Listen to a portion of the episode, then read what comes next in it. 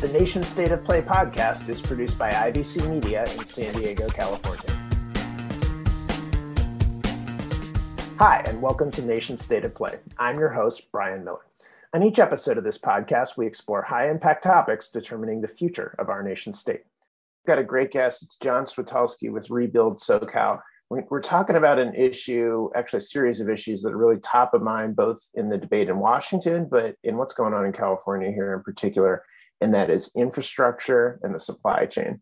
And Jon's group really focuses on what we can be doing in California, particularly in SoCal, to be improving infrastructure, which is a huge problem. And that has collided with the recent supply chain issues, which are backing everybody's lives up.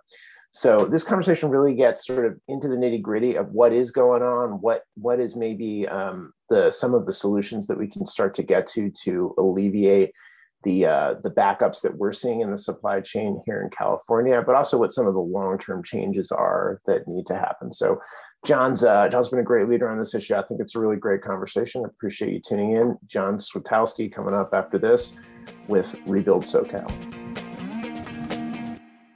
American democracy is good, but we can make it better.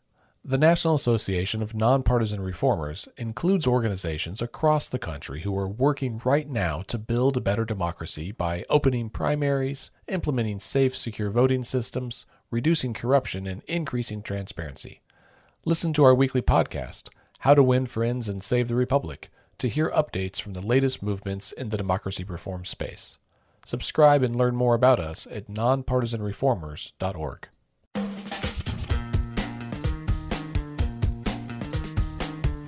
Welcome back to the Nation State of Play podcast. Well, Jon, thanks so much for being on the show today. It's a pleasure to have you here. Thank you for having me. Appreciate the time. Uh, would you mind just starting with an overview of your organization? I think you've got a really sort of unique group of members and how you've approached the infrastructure problem. So, having the listeners kind of hear a little bit more about your founding, I think would be helpful. Yeah, thanks. We do occupy a unique space here in Southern California. We represent both uh, the construction industry and its unionized uh, workforce. So, specifically, we uh, represent about 2,750 construction companies from the global footprint of Skanska to mom and pop uh, shops uh, throughout the region. And then we represent about 90,000 organized union workers. So they're represented by LIUNA or the Laborers Union, uh, Operating Engineers Local 12, uh, and then the Southwest, Southwest Regional Council of Carpenters. Uh, impressive group, a lot of members, and you guys have a lot on your plate. So the whole issue of infrastructure, I know, is one that maybe people don't always have top of mind in normal times. And all of a sudden, it's become very top of mind to a lot of people as we've had huge supply chain disruptions. So I'm wondering if you, from your perspective, could kind of take us through where you think we are right now, both with the COVID uh, induced problems, but also with infrastructure generally in California. And then I want to focus on some of the specifics about what, what can be done to tackle these challenges.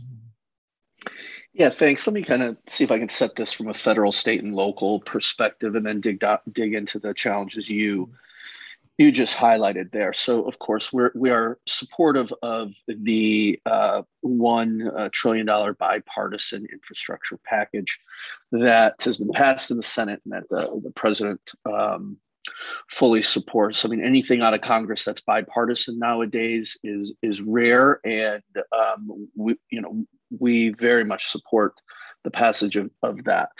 Um, we also support increased um, state investments, which has uh, which has happened on transportation, um, has happened on broadband, broadband has happened in, in water in the recent uh, couple budgets in in, the, in Governor Newsom's administration. So we're very much supportive of that. And then from a local perspective, we are very supportive of uh, counties and localities raising revenue to further invest in infrastructure. And so it sounds like there's a lot going on in, in federal, state, local. Uh, but that being said, our infrastructure remains significantly underinvested in. I don't have to uh, point you and your listeners to uh, the constant traffic problems we have in in Southern California, the lack of uh, mobility options that uh, we have um, even inside of the city of Los Angeles, but mo- more notably, um, you know, in the Inland Empire um, and, in Orange County.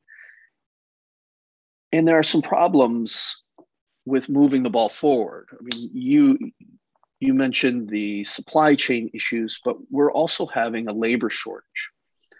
And the labor shortage in the construction industry is, uh, is significant. And it's not just a problem of attracting those to go into uh, um, those jobs. It's not because they don't pay enough. It's not because uh, of uh, COVID unemployment benefits. Uh, that you know that myth what's keeping folks on this on the sideline in the labor shortage really is the affordability crisis in California. And so we see that in construction, we see that at the ports with the backlog of you know 40 to 60 ships sitting out in the Pacific Ocean waiting to be to be unloaded. And so um, that's something I think is is the issue of affordability and, and, the cost of housing is something that really is a deterrent um, to in attracting um, in attracting a uh, a steady labor force here in Southern California and, and likely throughout the state. So I want, I want to unpack that a little bit because because obviously this labor shortage thing is affecting a, a ton of different industries and um, it, there's some different perspectives out there for sure. But but your point is that these workers are not even here in California because of the lack of housing and just the affordability generally. So we just we just simply don't have that labor pool to draw on. As a general statement, that that's um, certainly the case. So um, you know we talk about the the exodus of californians and it's often overstated and the state really hasn't seen um, on a whole a decrease in population. But recent reports and studies have seen that what is happening is that there is a significant migration of uh, individuals without college degrees and those with college degrees you see an in, inflow of and so the um, the policies of California uh, and the lack of um, uh, the ability to build housing, to build infrastructure over decades, really has hollowed out uh, the working classes. Is taking a detrimental um, impact on the um, on the middle class, and really, it's um, it's steering towards more uh, high income uh, earners, knowledge based uh, employers, and, and that's problematic for uh, an industry that, um, for a state that needs infrastructure, a state that needs to invest in disadvantaged communities significantly, and a state that needs so much housing.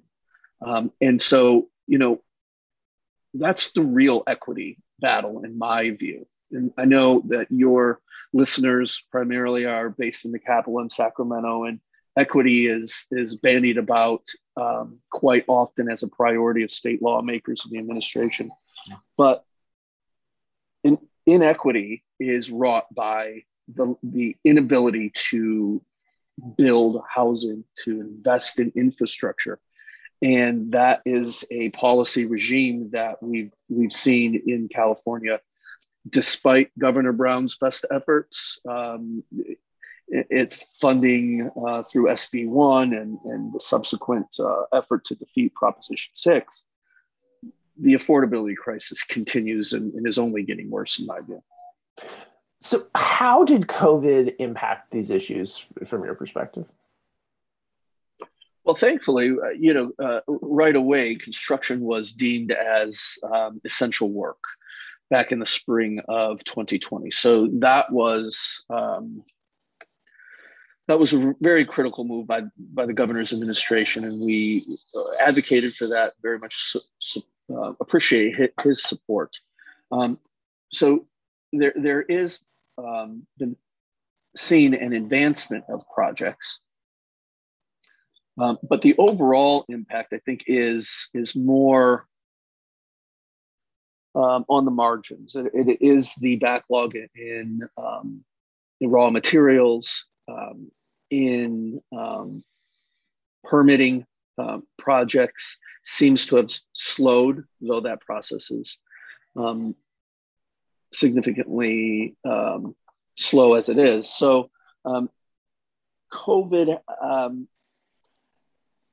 has affected it more on the margins than wholesale. So, part of the reason I ask is, I mean, it it doesn't feel like, and I could be totally wrong about this in memory, but that we had the level of labor shortages as we did as the ones that we do now before COVID. Is that not a fair assessment? Uh, I mean, what is what is the what do the sort of numbers bear out on this?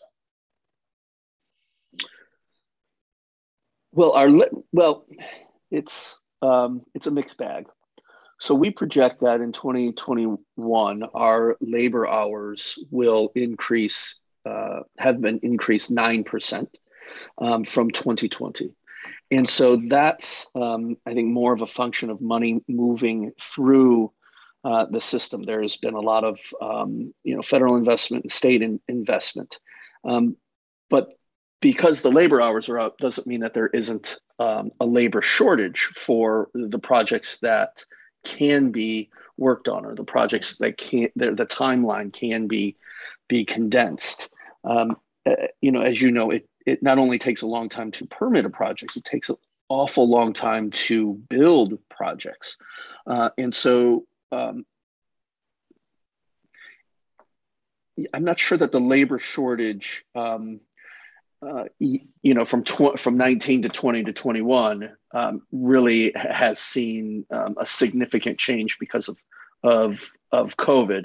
It's more of a labor shortage from the perspective of what uh, you know what's in the pipeline, what could be uh, completed, um, given uh, the amount of work that needs to be done. So you mentioned there's a federal role, there's a state role, there, there's a local role. What are you most focused on at the moment? The legislature's on on uh, their their short recess for the year. Um, obviously, there's a lot of stake in this federal legislation. I imagine that's occupying a lot of your attention. It is, but it is also supporting uh, lo- uh, localities and metro- and uh, MPOs in their planning process and making sure that we're not snuffing out um, housing and giving more uh, ammunition to to litigants who uh, you know are either with the uh, you know well-heeled environmental lobby or with the very powerful kind of NIMBY movement. Um, so we're involved uh, locally, um, federally, of course, we're we're engaged. Um, but there are larger forces um, at play with the human infrastructure reconciliation package. Um, as terms of state policy, what we're very concerned about is is two I think policy items that are in the bowels of of bureaucracy um, in Sacramento. Uh, first, there's uh, there's an issue of vehicle miles traveled, right? So as we move to from gas powered uh, vehicles to electric vehicles, we need to square um, how roads and bridges are paid for. And so our organization um, very much supports a, you know a, a vehicle miles traveled and, a, and a, in a, a switch to a real uh, true user um, fee and tax for that. We think that that's going to be more sustainable uh, over time as we look decades out. But what we're concerned with is the way the governor's uh, administration interprets vehicle miles traveled as it relates to CEQA mitigation when um, looking to advance projects. Um, so we have, um, you know, we are under capacity now in, in our freeways and, and roadways throughout Southern California. We clearly have uh, not enough housing um, for uh, for residents here, and um, we're concerned that vehicle miles traveled can be can be and will be used to um, not approve transportation projects, to uh, skinny down the scope of uh, transportation projects, and again, be allowed to uh, be used as ammunition against any housing projects. even infill projects. And um, so we we're watching that very closely. Um, the other one is managing stormwater uh, as it relates to construction. Uh, you know, as you can imagine, this, uh, the state of California has more um, regulations than any other state in the country when it when it is managing stormwater runoff. And we are concerned that these regulations, these new potential regulations, will put such a, a significant cost um, to mitigate th- that um, the, the components of stormwater runoff uh, that it's either going to cease uh, uh, building during the rainy months or again it's just going to add so much cost to building that we again are in this uh, spiral of uncontrolled uh, affordability issues so the, the VMT issue has come up in a few recent um, episodes. Actually, we've had a lot of people who've, who've rightly raised the red flag on this.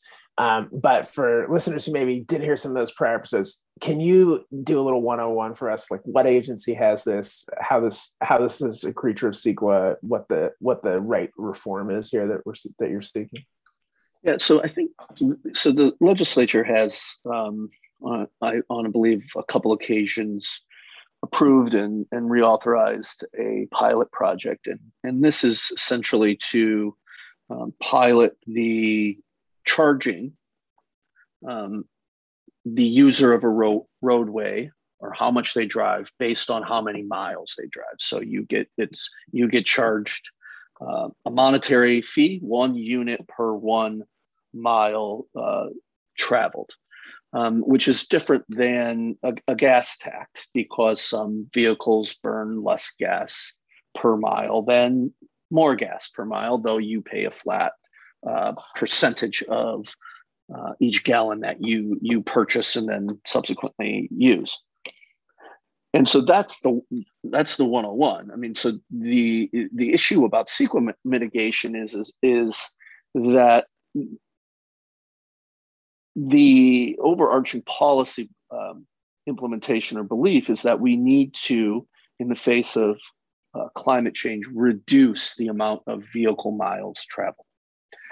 Well, in theory, you know, there perhaps isn't anything wrong with that, but the concern with VMT is that when er, when uh, suburban and rural areas are treated like urban areas, perhaps in San Francisco, mobility is not an issue.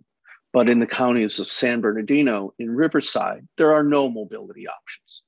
And so what VMT becomes is not just a vehicle miles traveled mitigation or trying to achieve less greenhouse gas gas emissions it becomes a land use plan it it becomes so expensive or the traffic becomes so so difficult to to manage that you prevent folks from moving to desirable communities, at least how they define desirable communities.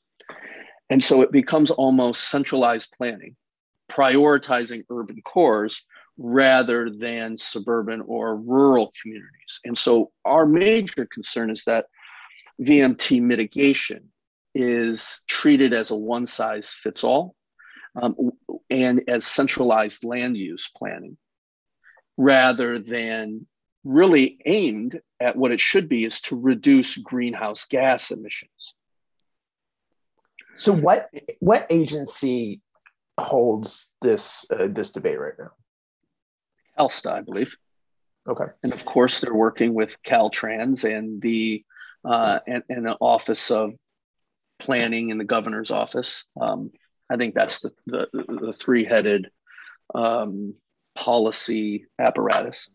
So, uh, you know, I, I CEQA reform has sort of been the third rail California politics for, for a long time. Um, I, I, wonder where you are on do we need legislation to actually start rethinking some of the elements of CEQA, given how it's been interpreted by the agencies, given how it's been interpreted by the courts? Do do you think the law can function the way it is?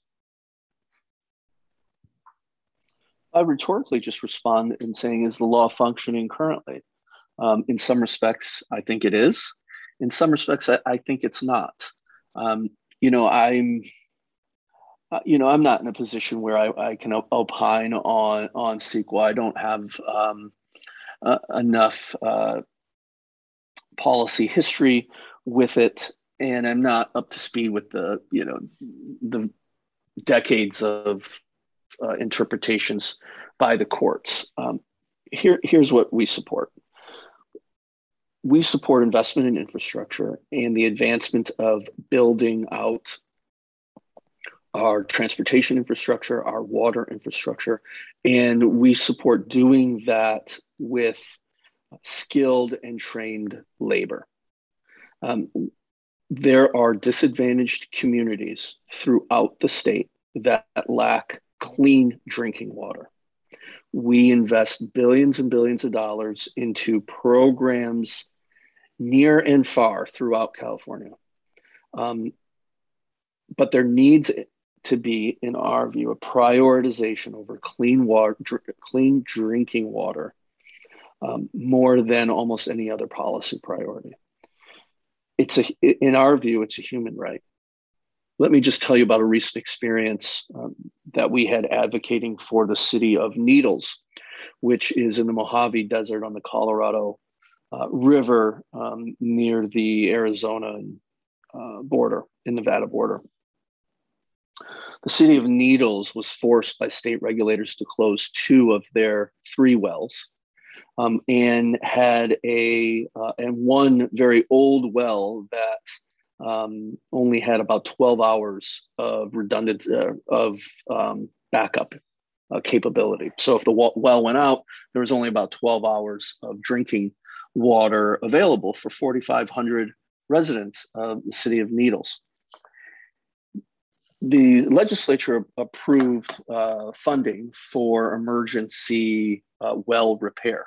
And let me just quote emergency in that. And it's done through by the uh, through the State Water Resources Board, and it's called the SAFER program. Um, well, to apply for a loan, it require uh, or uh, funding for this, it requires um, engineers, it requires, uh, requires attorneys, and it requires grant writers to meet the demands of the State Water Resources Board, all of which the City of Needles um, can't afford and do not have the in house um, expertise in. So my organization stepped up and provided those, those resources. So you have a nonprofit funding, uh, helping fund a municipal government to engage with a state government. So just um, see if that uh, how much sense the, that the, makes. the chain of command is broken down, but uh, right. but thanks for stepping up. And and we went on an advocacy campaign to get the State Water Resources Board to a reply to us to, to the city, b to to fund this so that if their water well went down, these folks would have have clean water. This damn near took an act of Congress. We were fortunate enough to get a, uh, a front page article in the LA Times, which got the attention of Senator Feinstein, who had to call the governor's administration, write a letter to the State Re- Water Resources Board.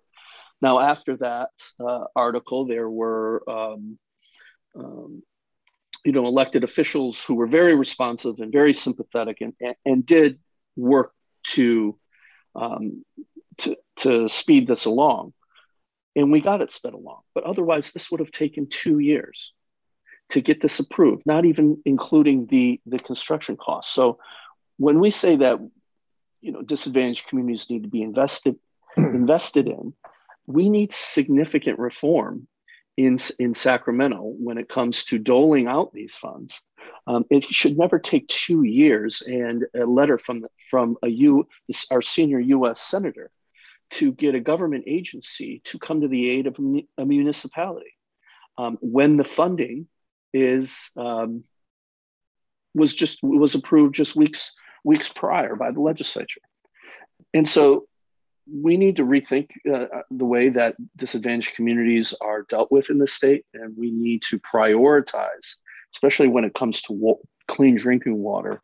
Um, you know, by by some accounts, there are there there are almost a thousand communities who lack uh, who lacked the appropriate amount of um, drinking water infrastructure to provide that redundancy so that um, folks aren't um, you know having to use bottled water as if you know we're living in a third world country. And and that's that's the one of the focus points of our advocacy uh, it, yeah, it's an amazing story. I actually think it's a great place to wrap with a really vivid illustration of kind of what's what's going on here. Um, you've laid out some some really long term challenges. Uh, it's it certainly is is a dangerous, dire situation in a lot of ways now. And as you can see from that story, we have no time to waste. So, Jon, thanks for what your organization's doing. If people want to find more out about your group, your work, your partnership, where can they go online? Rebuildsocal.org. Great.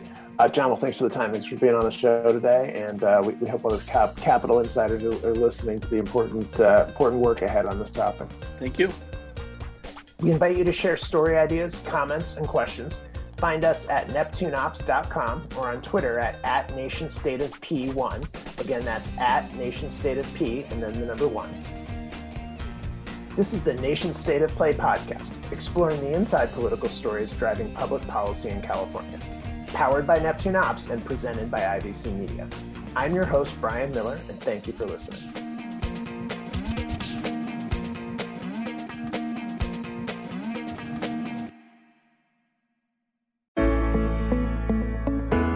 Coming this fall, IVC Media presents the Cannabis Enlightened podcast, brought to you in part by March and Ash.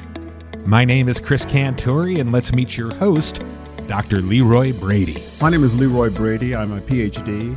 I am a college professor. I teach business at San Diego City College. I've been doing that for 21 years, uh, going on 22 now, pretty quick. Um, one of the things that I really find exciting about what I'm doing recently is that I'm working in the cannabis space. I'm teaching a course called The Business of Cannabis, which is exciting very quickly I'm becoming the professor that knows the most about cannabis, the business of cannabis, and working with our various cannabis partners here in San Diego. So, Dr. Leroy, tell us about the Cannabis Enlightened podcast. Cannabis Enlightened is going to be different. It's not going to be telling you what not to do. It's not going to be telling you that this is the greatest thing since sliced bread it is going to be bringing out some facts that you probably don't know about cannabis. It's going to be more than cultivation and to the dispensary. It is going to be bringing cannabis home to the individual so that you know that cannabis and what comes from cannabis can aid us in our health today and in the future. Well, Dr. Leroy Brady, we certainly look forward to the Cannabis Enlightened podcast here with March and Ash and IVC Media. And I think it's going to be a lot of fun.